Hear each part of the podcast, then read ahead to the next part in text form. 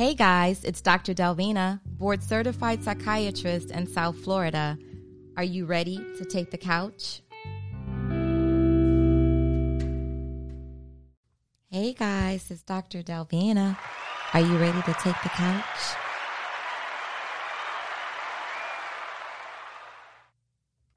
What's up, guys? So, I just want to remind you about the ways you can follow me. You can follow me on Instagram. I'm Dr. Delvina at DR, D as in Delta, E L, V as in Victor, E N A. I no longer have a Dr. Delvina Twitter or a Dr. Delvina Facebook professional page. Both of those were unpublished. Um, I won't get into the details of that, but um, instead of following Dr. Delvina on Twitter, follow the office Twitter page, which is which is DRT Brain Love, DRT Brain Love, B R A I N L O V E D R T as in Dr. T, DRT. And on Facebook, you can follow the Brain Love Podcast. And of course, if you are not following me on Instagram, follow me at Dr. Delvina. And my website is Dr. Delvina, Dr. Shorten, DR, and then Delvina, D as in Delta, E L, V as in Victor, E N A dot help, H E L P, as in help me, help me, Dr. Delvina. And um, tell your friends, tell everybody about the Brain Love podcast. Please subscribe. Subscribe either on Pandora, on iHeartRadio, on Spotify, on Apple Podcasts, on Google Podcasts. If you're on Anchor, subscribe on Anchor. Show me some love, y'all. Show me some love. That's right. Hey, hey, hey, guys. It's Dr. Delvina. It's another Sunday night for the Brain Love Podcast. You guys know who I am. I'm your host, Dr. Delvina Thomas in South Florida. And we're back for another episode. You guys, I'm doing a show tonight. I'm allowing you to take the couch with the North Broward Links and myself. They did a mental health series for men and for women so, guys, I'm on the couch with the North Broward Links, and we're talking Queens and mental health. They did a whole mental health series. Um, you know, they were tasked by their higher ups to do something more on mental health, and that's happening in a lot of organizations. It, it has happened with my sorority, Delta Sigma Theta Sorority Incorporated. Um, and so the first of the series began with me. Um, I'm going to break this into two parts because it was actually a two hour virtual conference and it was open to the public. The, um, the two hour session is moderated by Miss Dionne Polite, who is with AARP. And actually, you've heard Dionne Polite here on my podcast previously. I interviewed her about her mother's um, battle with ovarian cancer and also Miss Dionne, her own personal situation with uh, with uh, endometriosis and and also ovarian cancer and some other things. So it is a really uh, excellent conversation. Part one, which is on tonight, starts with me discussing um, the history of of Black folks in America and mental health. Some of you may have heard me discuss some of this. Some of these things kind of um, are associated with this whole notion of post slave syndrome, post slave traumatic syndrome. Um, so, part one is me giving a breakdown, a history, and giving some justification as to why uh, Black Americans or African Americans or BIPOC, BIPOC, pardon me, folks in America um, have been enduring mental health challenges and trauma for so many decades, you know, actually for centuries and and now we're here you know we're in 2022 now. And um, and we have to understand our past to help us understand the present. I'm not saying to hold on to those things from the past but it has affected sub generation after generation after generation. And i do believe that my generation is the last generation that has been directly affected by the ill effects of jim crow right and civil rights the civil rights era. My parents were born during um, at the end of Jim Crow, beginning of civil rights, that sort of thing. I was born in the 70s, as a lot of my listeners were. Um, and for my parents, their parents, which are my grandparents and my grandparents' parents, um, they are the uh, continued lineage of black gold, of slavery. So I just wanted to give some context into why mental health challenges exist. And I know some, most of you have to know that microaggressions and as well as macroaggressions on our jobs in the community when we go in stores to shop that too has a lot to do with us and how we identify and how we feel and how we interact with our environment. So take a listen tonight to part one. And next Sunday will be part two. And part two is where really um, there's some meat. There's a lot of meat tonight, but part two, there's a lot of meat and potatoes because we go into answering a lot of questions and we break it down. We talk about mental health. We talk about a little bit about primary care.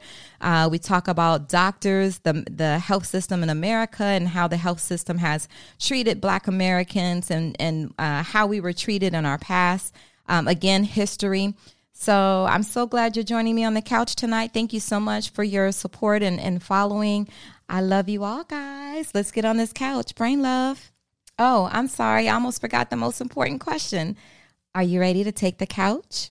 Good afternoon, everyone. Thank you so much for being with us um, for the first of a three part series on mental health.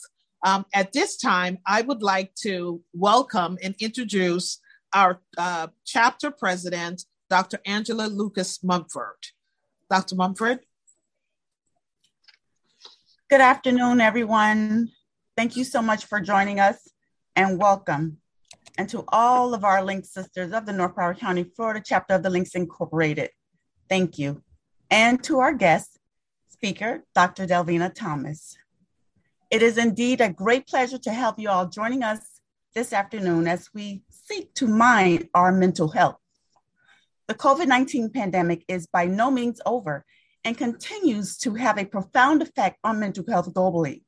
Services for mental health have been disrupted by this pandemic, putting more people at greater risk of stigma and violence. Despite the heightened awareness of mental health issues globally in recent months, the average percentage of government health budget spent only just under 2% for services regarding mental health. Violations of human rights of people with mental health conditions remain all too common, which is why awareness and advocacy are not enough if they are not translated into a robust rights based mental health service where we can assemble and recognize the importance of expanding access to quality mental health services. This is why the North Broward County, Florida chapter of the Links Incorporated has launched this mental health series with a mental health walk to show our commitment to activating resources and services to those most vulnerable to this problem. Therefore, today, I am calling on everyone on this platform to commit to a concrete call to action to invest in mental health and psychosocial support as part of your own journey towards mental wellness because there is no health without mental health. Welcome. Thank you so much, Madam President. Thank you. Um, before I introduce our guest speaker, just want to share a little bit. Um, uh, the goal of the National Mental Health Initiative of the Links Incorporated is to educate Link members about mental health concerns such as depression, anxiety, and social issues that impact our physical and mental health, so that our members and the communities that we serve can take the knowledge learned uh, from what we what we engage with and really understand uh, the impact and learn tools, um, resources, and tips on how to seek and find treatment. I would like to introduce our uh, guest speaker for this evening, the first session in our three part series. It is my greatest honor and pleasure um, to introduce you to somebody uh, that I, I, I just really admire so much. Um, and I'm f- fangirling right now, so excuse that that little giddiness that you feel. Um, Dr. Delvina Thomas is a tireless advocate and nationally recognized mental health expert working to end the stigma of mental illness and educate the public about the brain. She is a mother, an American soldier, a scientist, and a physician who promotes healthy living to strengthen individuals, families, communities, and workplaces around the world. She is an ardent champion for sound mental health and an expert in the development of evidence-based prevention, excuse me, as well as treatment strategies that foster it. Trained in medicine and psychiatry at the University of Maryland Medical Systems in Baltimore, Maryland. She's a board certified she's board certified in psychiatry and neurology and maintains a private practice in psychotherapy, psychopharmacology, and alternative health, including CBD products and med- medicinal cannabis certifications. Dr. Thomas is a consulting uh, psychiatrist for the National Football League. She maintains hospital privileges at Aventura Hospital in Aventura, Florida, and Broward Health North in Pompano Beach, Florida. She holds key leadership roles on panel discussions and at town hall meetings that have included con- congressional and community leaders such as United States Congresswoman Frederica Wilson, civil rights activist Al Sharpton. Her expertise has been much sought after in the wake of COVID-19 pandemic and the nationwide protests and riots that arose from the death of Minnesota resident George Floyd while in police custody. Other noted events include June 2020, a featured guest on WUSA Great Day Washington to discuss and provide tips on managing emotions during protests. NBC 6 Miami, Breathing While Black, a virtual town hall. Ladies, sisters, and guests, please join me in welcoming Dr. Delvina Thomas. And just let me say that little bit that I shared is just a little bit of the magic that she brings to this subject. And I, again, am very, very honored to have the opportunity to engage in a um, much needed conversation around women and our mental health. Dr. Delvina, welcome to this platform. Thank you very much. Good evening, ladies, queens. And, um, you know, this is very uh, special for me. It's an honor to be asked to share my expertise as a mental health expert by a group such as the North Broward Links. Um, I feel very privileged to be here today. Um, and again, it's an honor to be asked to be the mental health expert for your mental health platform. And I applaud you, ladies, for what you do in our community, and especially for paying such close attention to mental health and wellness and giving time to the groups who need it the most, such as women, our men, dedicating time to the men as well and to children. As folks will see as the series goes on, that there will be other discussions for other populations as well, in addition to um, the discussion for the queens. Um, I was just telling a couple of you prior to us starting this virtual event that I was at the hospital. I do take call at um, Broward Health North off of Sample Road. And today I saw three folks who had attempted suicide, and two of those people were Black women. Um, and so the first thing I would like to say is that suicidal ideation is not something that only happens to certain people. Uh, you know, for a long time, people believed that suicidal ideation, suicide attempts was something that only white folks did. And that is truly, that is just not the truth at all. It's the farthest thing from the truth. Our Black boys and girls, little boys and girls, have been attempting suicide at alarming rates. And some of them have actually killed themselves. I'm sure folks recall just a couple of months ago, um, the former Miss USA killed herself. She jumped from the 25th floor the 25th floor. If that is not enough to shake your spirit and mm. to shake you and to make you discuss mental health and wellness with your children, with every family member, with every person who means something to you, I don't know what else can do it for you. Mm-hmm. That was tr- for me as a mental health expert. I've been doing this since 2003. And I have heard every, I, I believe I've heard everything you know, I've heard so many different stories of folks, uh, different woes and challenges that they have in their life. And when I read the story that this girl jumped from the 25th floor, for me, it said that she truly did not love herself. She didn't love how she looked. She didn't love her appearance. She didn't like anything about herself. And she wanted to ensure that she killed herself and she did it in a way that disfigured herself completely. Mm. there's so much meaning behind behaviors and actions that people take. So I want us to go on this journey together so that we can gain an understanding and so we can embrace mental health and wellness more. And so maybe we won't question when our sister is having a challenge. We won't question when our child is going through something and they're mm-hmm. tearful and they can't talk to you, they can't explain it.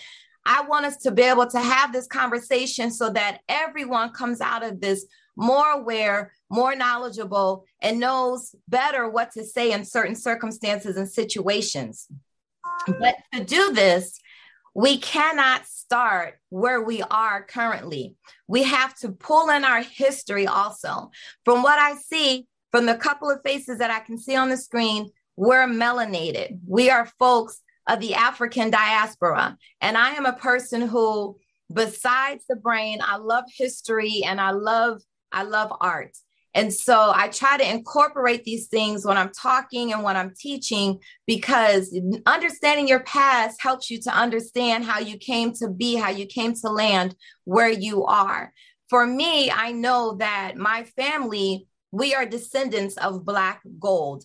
I am absolutely a descendant of slaves. I am a descendant of slaves. Both of my parents were born in Mississippi. My uh, grandparents and my great grandparents were sharecroppers, uh, you know, housemaids and those those types of, uh, of careers and jobs. And so I've done some research to understand better as far back as to Africa to understand how did certain things come about. And so I hope you guys will allow me to explore and start in the past and bring us forth to where we are currently. Um, if my sorry, I'm sorry, Miss Gann, if you could start the presentation. That's my front, y'all, just so you know. we're very we're very close. We saw each other quite a bit. All right. And as we're getting it started, I just want to say again, I'm I'm honored to be a room uh, amongst this room full of amazing women. I know that all of you are movers and shakers because if you weren't, you wouldn't be here today. Mm. Um, and so, uh, if you could go to the very beginning, um, Tamara, it has the, the very first slide. Oh, you're going through all the slides, girl. You're showing up all the goodies. okay, there we are. Okay, everyone knows March is Women's History Month. And so as we celebrate Women's History Month, it's important that we that we also pay homage to some of the women from our past who brought us to where we are. Tonight, let us pay tribute to those who paved the way for us as we celebrate and we have this conversation about our warriors. If we could go to the next slide, please. There have been 450 years of inequality and only 50 years to recover. So you may not be able to, pardon me, if you um, have a part of the Zoom you know, you can move that around so that you can see the slide more. Um, but we've had 450 years of an inequality and only 50 years to recover. This is a timeline of the main events in Black history and our and our history here in America. So the transatlantic slave trade started in the 16th century, which we know that the first blacks didn't arrive here in America until 1619. So there was a legacy of limitations during 400 years. We weren't allowed to buy property. We couldn't um, build houses. We weren't able to have, we didn't have free access to education. We were denied a lot of these things. So it took certain actions, political actions, for us to receive certain rights so that we could try to do better and change what was happening in our homes and our lives. There was a 13th Amendment. Even after that, there were still things to try to put a thumb on us and keep us down. There were Jim Crow laws. Um, there were things like hangings all over the South. Um, we had the civil rights movement, and then there was affirmative action to try to to bring us up to speed and and um, and make things more equitable in America. And so I just have um, on on the bottom there. There's just a couple of pictures um, for folks who maybe if you're younger and um, from what I hear, different parts of the country Um, some schools teach Black history, some schools do not. They leave it up to your children to teach themselves or for you to teach them. Um, this is something that should not be omitted from our history classes. We should definitely include Black history in all of the schools. Okay, front. I'm sorry. this lady, have you guys heard of Lena Baker? No. Have you heard of Celia the slave? No. Yeah. And so we all know of other folks like um, Rosa Parks. Um, we know about we, we know about some other infamous women, black women in our history, but these two women, I wanted to mention them because when I learned their stories, it, it just their stories were chilling for me because there's a lot of racism, sexism, and domestic and sexual violence that's faced by all women, but especially Black women and especially back in our history. So, Lena Baker, the lady on the left, Lena Baker was the first woman who was executed by the electric chair in Georgia. She was wrongfully convicted of capital murder wrongfully convicted of capital murder of a white man who she worked for. He kept her imprisoned and sexually assaulted her, sometimes every day, at times every other day. And there was one day that he came to her and he he again wanted to assault her and she told him told him no more no more. I can't take this. Please stop. Please don't do this. He raped her and she killed him she killed him. She admitted what she did. She was arrested and she was taken to jail. And eventually she was tried in court. And the judge said that because she was a Black woman, that she had no rights. And so, therefore, there was no such thing as self defense. And what you see there on the picture is what she's quoted as saying before they electrocuted her. Quote, what I done I did in self defense, or I would have killed myself. Close quote. Now, this was back then, you know, for someone to have a thought about wanting to kill themselves to escape, to get away from the sexual violence that was being perpetrated against her. On the right side is Celia. Celia was a slave. In 1855, she was found guilty of first degree murder of the death of her owner. Again, a situation where um, Celia had been kidnapped from her home, taken to the slave owner's property, placed in a some sort of uh, little house or something on his property, and he would rape her um, every other day. He actually impregnated her with two children. She had two children by him and was pregnant a third time. And it was during her third pregnancy, she was in the last trimester. She asked him not to um, to give her a break, that she did not want to endure more uh, sexual, act, you know, activity with this man, and he told her no. So she killed him, and she did this in self defense, and eventually was found guilty. And they said she was sentenced to death. Her the third child that she was pregnant with, they said that they would allow her to live long enough so that she could give birth to the third child that was conceived with this slave owner who was raping her. So, you know, they wanted the third child because it was a commodity. And the family was planning to take the third child and enslave the third child.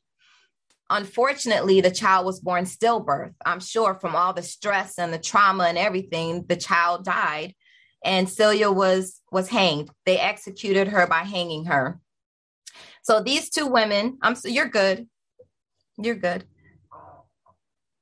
The lady on the left, I'm sure you recognize this is Rosa Parks, and the lady on the on the right um, is Fannie Lou Hamer. She is quoted as saying the famous quote, I am sick and tired of being sick and tired. She was a civil rights advocate, a voting rights advocate. She is also from Mississippi, like my family. And this woman is one of thousands of Black women who was sterilized against her will. during a surgery to a, a, minor surgery to remove, I believe it was a fibroid or something. The surgeon decided to perform a hysterectomy on this woman at a young age, making her unable to conceive with her husband. This happened to thousands of Black women in the South. It happened to women, but more so poor Black women. It happened to about 150,000 Black women. That was determined in 19, pardon me, 1973. Uh, Fannie Lou Hamer was sterilized sometime in the 60s. So she was unable to bear children because the doctor performed an illegal hysterectomy on this woman. Next slide, please. So we walk together, we women as a whole, Black women, Latina women, Black women, we have done so many things together to try to strive to further uh, where we are in America, um, our existence in America, to have more um, equitable uh, situations in terms of jobs, income, the voting rights. Um, next slide, please. Even in today's modern society, statistics show that women are still at a higher risk of poverty and bear the burden of low wage jobs and unpaid caregiving work. So when you talk about why are women more likely to suffer from major depressive disorder, these are the types of things you have to factor in. Women are also still victimized by sexual violence, 33% of women, that's one third. That's a big number. 33% of women are likely to be abused, and women are still underrepresented in leadership. Only 19, 19% of all members of Congress are women. But long before the YouTube movement, I'm sorry, YouTube, long before the hashtag Me Too movement, I meant to say, of the 21st century, their cries for justice fell on deaf ears. Cries of thousands of women, specifically women of color, who, endu- who endured forced sterilization and also sexual um, assaults, as I just explained during these last five or 10 minutes. So we've had barriers in all domains, we've had generational effects. And for women who have carried a child before, um, gave birth to their child, and watched their child grow, you may be able to appreciate what I'm going to say, and that is this the energy you have inside of you, those things I believe we pass on to our children while we're carrying them in our bellies. Because you're one, your child is growing inside of you. There's a connection there. You're sharing blood. You're sharing so many things. So that's why it's important, women, when you're pregnant, not to be stressed you want to be in a relationship that's not causing you heartache and stress and making you feel unnerved. You want to be in a job that's not making you feel um, angry every other day or not working for a, a, boss who's a horrible boss. So I just give that as an example because I believe that these gener- generational traumas that are from our past. You know, imagine an enslaved woman who's pregnant with her fifth child that might be by the master she's been raped and she's pregnant with the fifth child and knows that that child is going to be stolen from her, taken from her. To feel that way and to be pregnant at the same time is a horrible situation. Next slide, please. And then there's the disparities in healthcare. Disparities in health and healthcare. African Americans as a whole, amongst men and women, still have higher rates of stroke, diabetes, high blood pressure, heart disease, and I mentioned sexual molestation and child, and child abuse. We're 40% more likely to have high blood pressure, 10% less likely to have our blood pressure under control, three times as likely to die from heart disease that's caused by high blood pressure in comparison to our Caucasian counterparts. 58.6% of African Americans do not meet the federal physical activity guidelines. Now, that's a, the last study they did was in 2008. So they need an updated study. But at that time, nearly 60% of us supposedly weren't meeting those physical activity guidelines. I would, I would bet my paycheck that that is much better now because you see people doing yoga, getting out here running, getting Pelotons, being more physically active. We have all of these Black um, trainers physical fitness trainers who you see online doing classes 82% about if you round up of African American women are considered are considered overweight or obese.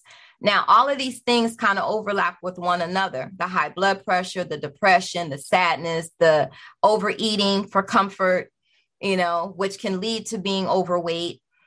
More than 15% of African American women say they're in fair or poor health. And a lot of this has not has to do with not necessarily our diets or our poor uh, lifestyle but a lot of this has to do with things like imposter syndrome. It has to do with racism. It has to do with the microaggressions that we experience some of us on a daily basis in our in our job on our jobs or in our workplace. So those things too can affect how we feel and how our body is maintained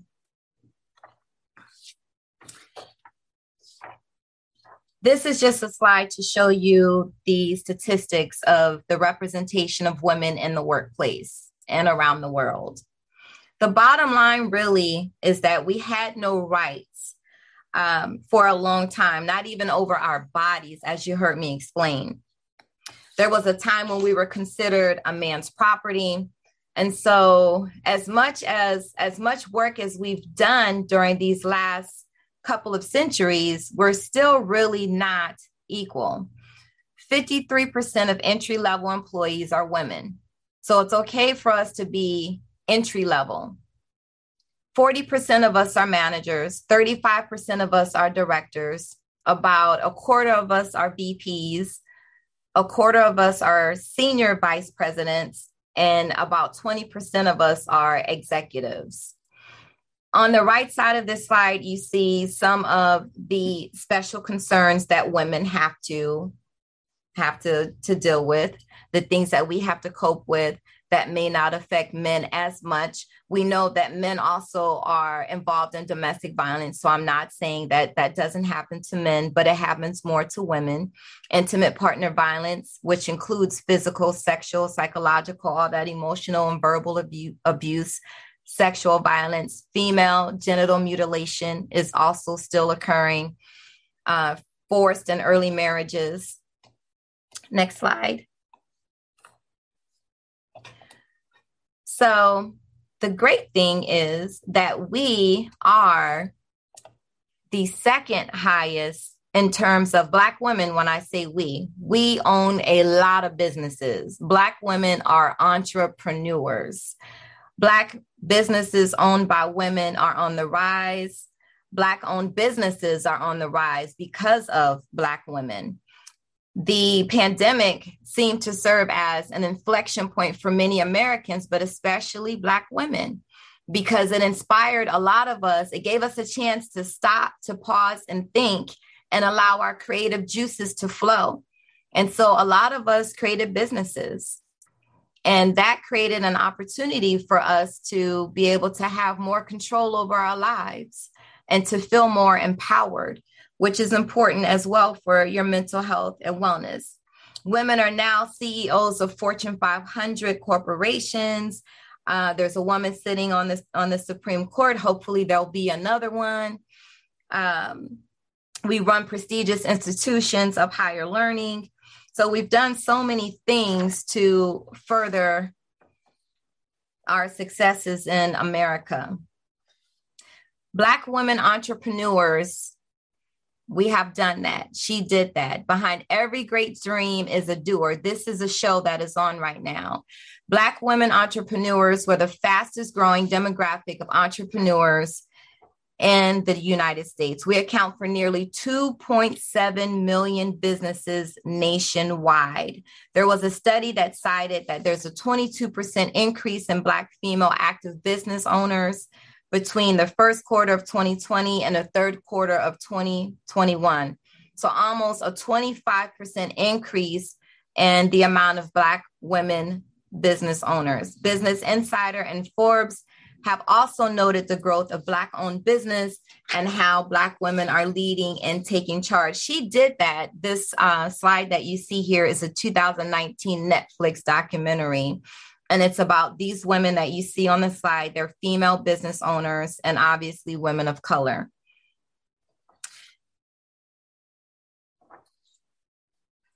So I wanted to ensure that I included something here about self care because mental health and wellness involves so much. Self care is one piece of that. Um, there are so many things that we can do to try to prevent certain mental health challenges from happening. Sometimes we're not able to prevent things, some things will just happen, especially if something like schizophrenia um, we know that there's a there's DNA. We know that there's genetic linkage, and so there are some things in mental health that you cannot avoid, regardless of what you do. But you can manage your stress better. You know, there's good and there's bad stress. You can manage how you allow yourself to respond to certain things that people do or seems like people are doing to you. Because sometimes we think they're doing something to us, but they're not. It's really not even about us. So Self care for all of us are boss ladies, whether it's on the job, whether it's in your home, whether it's, you know, in your relationship, you know, maybe, you know, you and your significant other, you're making decisions during one part of the relationship or regarding some things, and your partner's making the decisions for something else. So we're all a boss in our own right. Um, we invest so much into other people and trying to run our families and manage our families that sometimes we forget about ourselves. So today I'm here to remind you not to forget about you. That you have to make yourself a priority. You have to place yourself first. Self care will look different for different people. So, something that I do for my self care, you may not enjoy it. It may not help you to relax. It may not help you to reset. So you have to determine for yourself what what feels good to you. What is therapeutic for you? What is something that you enjoy that helps you to relax that allows you to feel at peace? We have to think about these things and we should think about them beforehand. It's always better to try to prevent something as opposed to it happens and then you have to try to catch up or you have to try to do something to um, to extinguish it to get it to go away or to quell whatever it is that you're that you're feeling. So think about that now. How do you take care of yourself? How do you take care of yourself? The, the term self-care is actually a true term and it's a medical concept. Um, it was introduced by a lady named audre lorde in 1988 so it's a true concept. She was an iconic activist and an author who defined the political act of self-preservation. She stated, quote, caring for myself is not self-indulgence. It is self-preservation, and that is an act of political warfare, close quote. So when someone tells you, oh, you're just, you don't need to go to, I, am going to use something simple. I'm going to say the, the nail salon. I hope you guys are doing something more than just going to get your nails painted for self-care. and more than just going to the hair salon because self-care is is is more than that. You know, I consider that more so maintenance. But that could be your self-care because if that's the only time you get away from your household, your children, your significant other, it's the only time that you're able to um, to be at peace and away from folks, then maybe that's your self-care. But I would challenge you to reach beyond that and to do more than than just that. So, as our healthcare system buckles under the strain of the virus, we have to indulge more in self-care and taking care of ourselves. We got to we have to address it like it's an urgent issue because it is urgent. So this is just something Maya Angelou, I'm sure most of us have heard of this poem, um, Still I Rise. Just like moons and like suns, with the certainty of tides, just like hopes sprinting high, still I'll rise.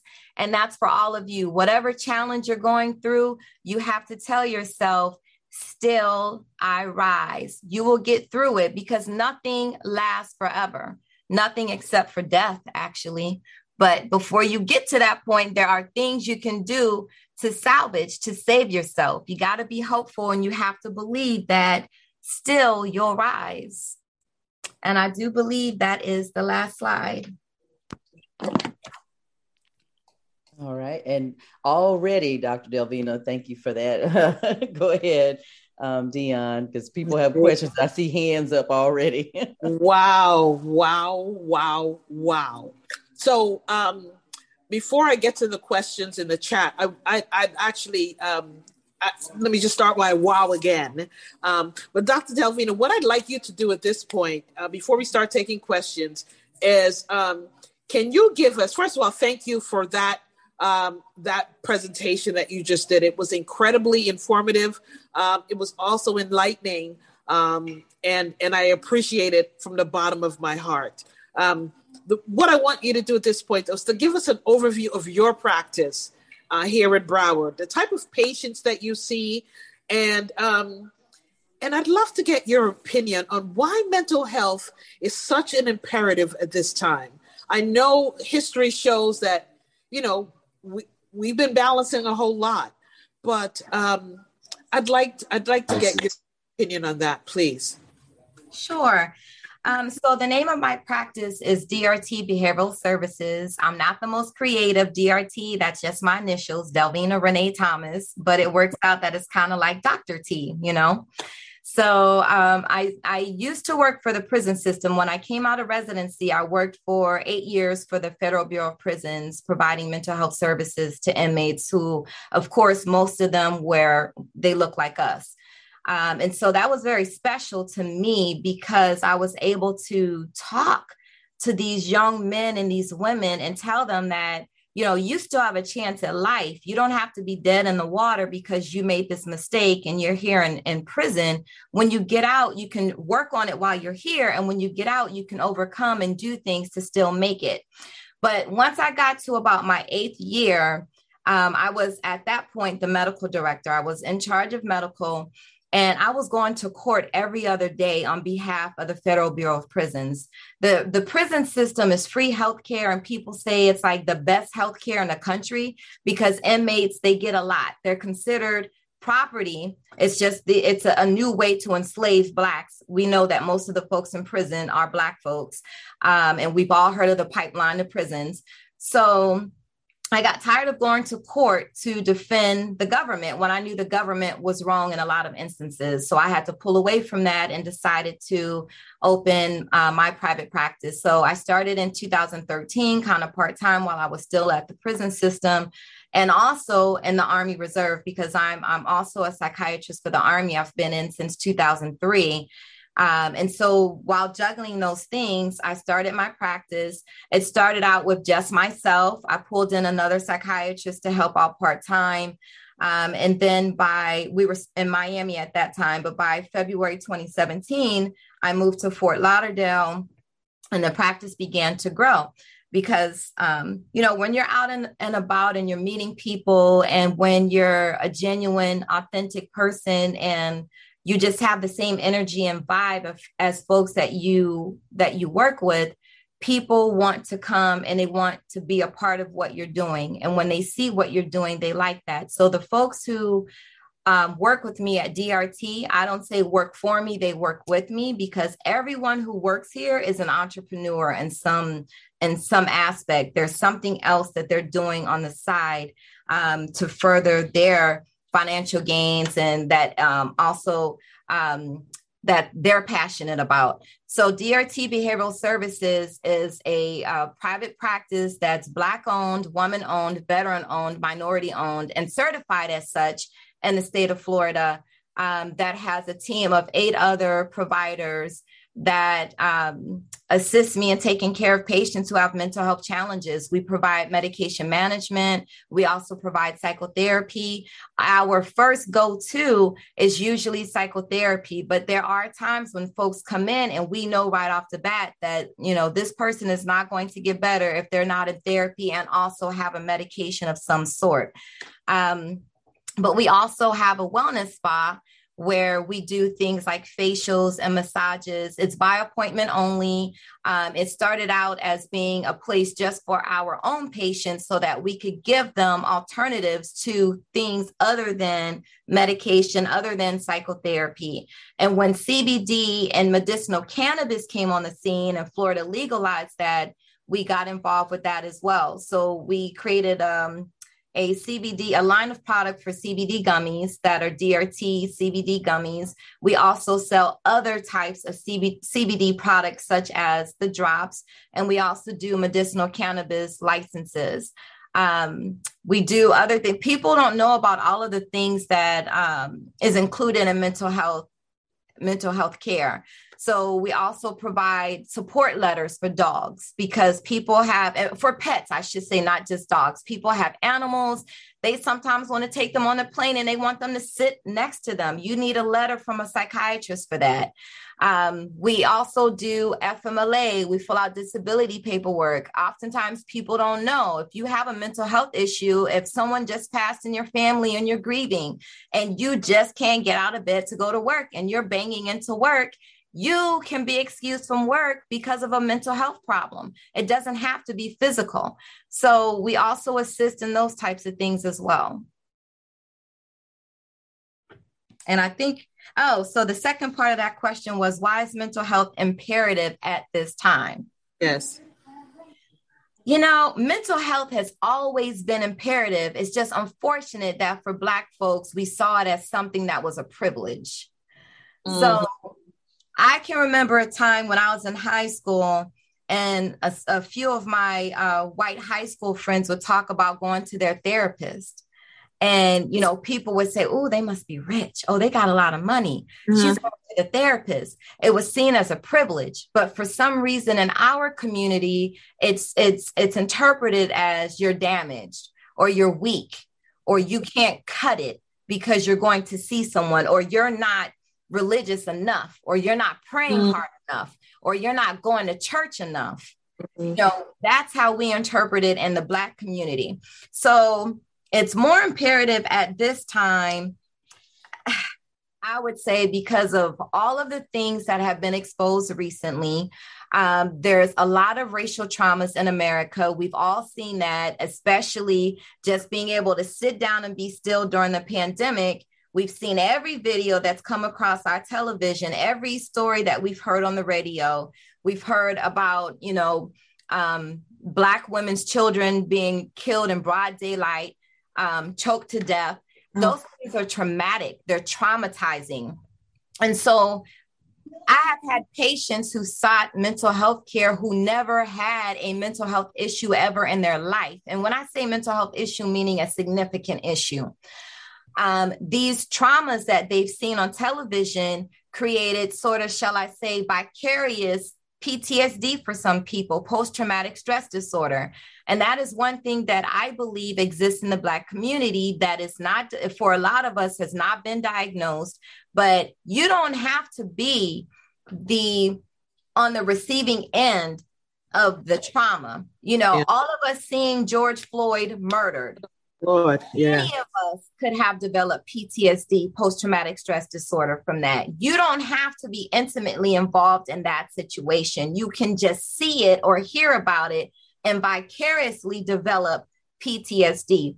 It happened during 9 11. A lot of folks developed PTSD who weren't in Washington, D.C., who weren't in Pennsylvania, who weren't in New York when these planes landed and crashed into these buildings and killed all these people. But hearing the folks yell as they jumped from the towers out of these buildings was enough for some folks to mm-hmm. develop PTSD or to have some sort of trauma disorder, mm-hmm. have issues with sleeping. So, and let me also include social media in that response. Mental health is very important at this time too because of everything that social media has brought into our lives and our children's lives there are a lot of children who get bullied on social media.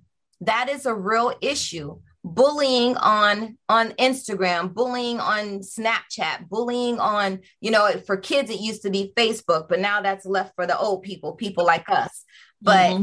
you know on these other platforms bullying has occurred and some children have killed themselves because of the bullying there have been a couple of articles where children have left notes about something that was said that wasn't true. One of them was something that happened on Facebook. It was a young man who, um, you know, may we don't know what his sexuality was, but they were accusing him of being gay and he killed himself. Mm. You know, was a student in Atlanta. I was asked by some students um, at uh, Clark Atlanta University to speak. I'm sorry, not Clark Atlanta, Georgia, Georgia mm-hmm. State mm-hmm. to speak. A young man had jumped from his high rise, oh.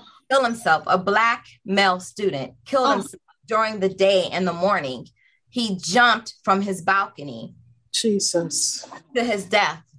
And so social media has also been a is a big factor and why mental health is imperative at this time. Why? And mental health is not just taking your kid to the psychiatrist or to the therapist. Mental health is talking to your children.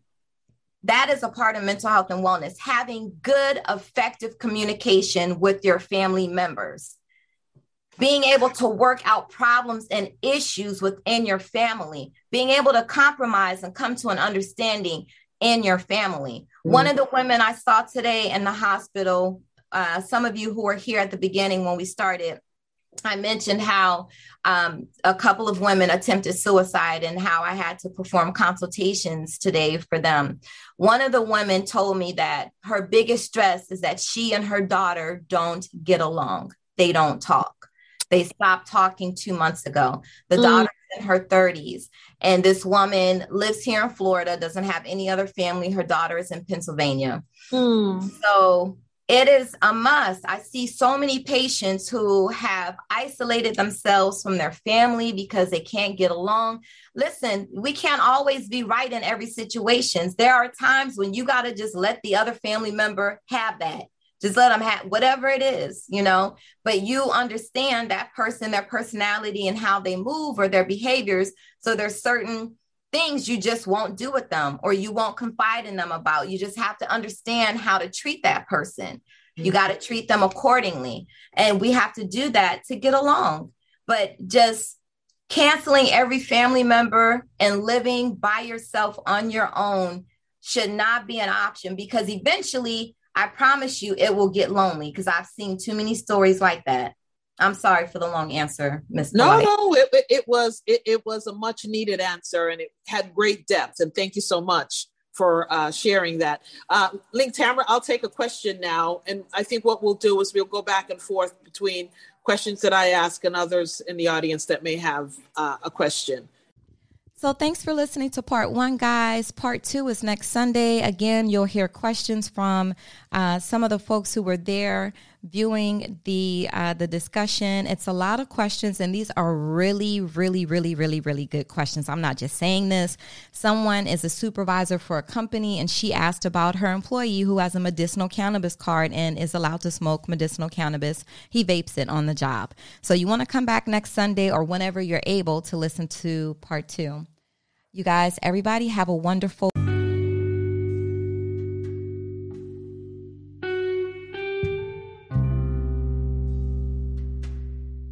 It's the end of an episode. Thank you guys for joining me on my couch. It's been a pleasure. It's Dr. Delvina. Remember, every day you must have brain love. Balance. You can't have all work and no play, and you can't have all play and no work. Reframe, reframe your negative thinking. Think positively. Avoid negative people. Inside, everything you need, it's inside of you. Look inside yourself. Needs. Know your needs. Your needs come first, not everyone else's. Limitations. Limit your expectations of yourself. ownership. Own your mistakes, learn from them, and move on.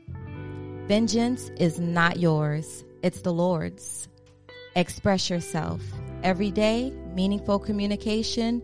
Don't go to bed angry. And that's been my show, guys. Brain love.